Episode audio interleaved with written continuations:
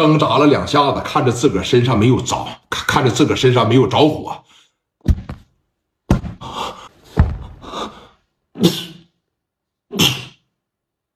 往外吐了几口水，咔嚓的一下子，脑袋杵在沙滩上，开始恢复体力。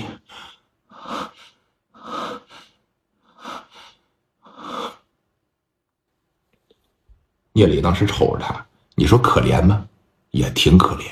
但是我要是不下手，日后要是让他报复，我的下场可比他惨多了。聂磊在心里边无数的问自己：我要给他一个机会，将来有一天我要被他抓着，他是不是能给我机会？答案不一定。所以说我先给你打了再说吧，咱就别整一些个没有用的了。打完了以后，紧接着啊。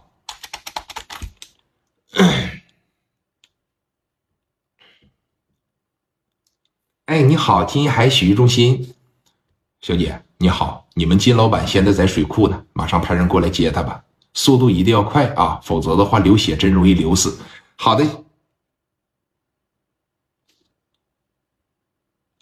吓一大跳，因为在金海洗浴前台干了这么些年，都是老板打别人，从来没人能打了老板。聂磊这边掉头就回去了，咋的？把金书海也送到了医院旁边，你知道是谁吗？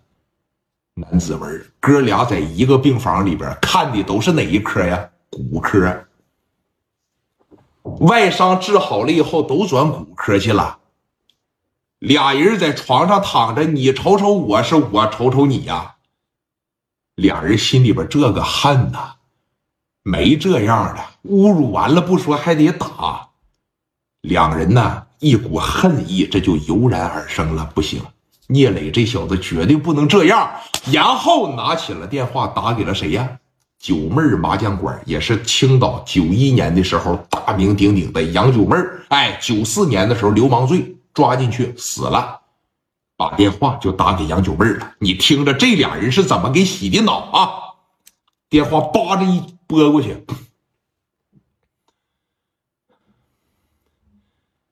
喂，哎，大姐，我是这个子文啊，怎么了，兄弟？你说吧。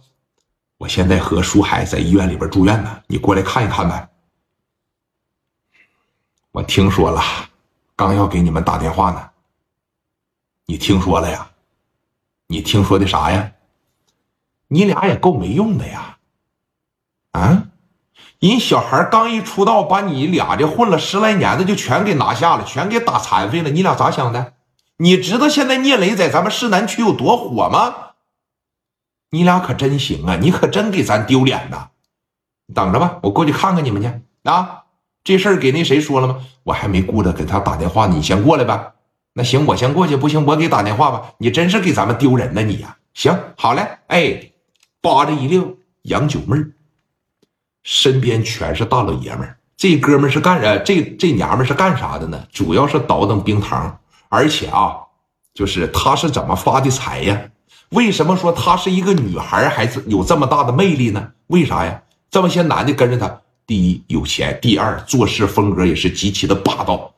那女人要是真狠起来，比男人混社会那可狠多了，对不对？那有一副蛇蝎心肠啊！还有，他带小姐。九一年的时候，他自个儿得领着六七十个小姐，小姐，你算去吧。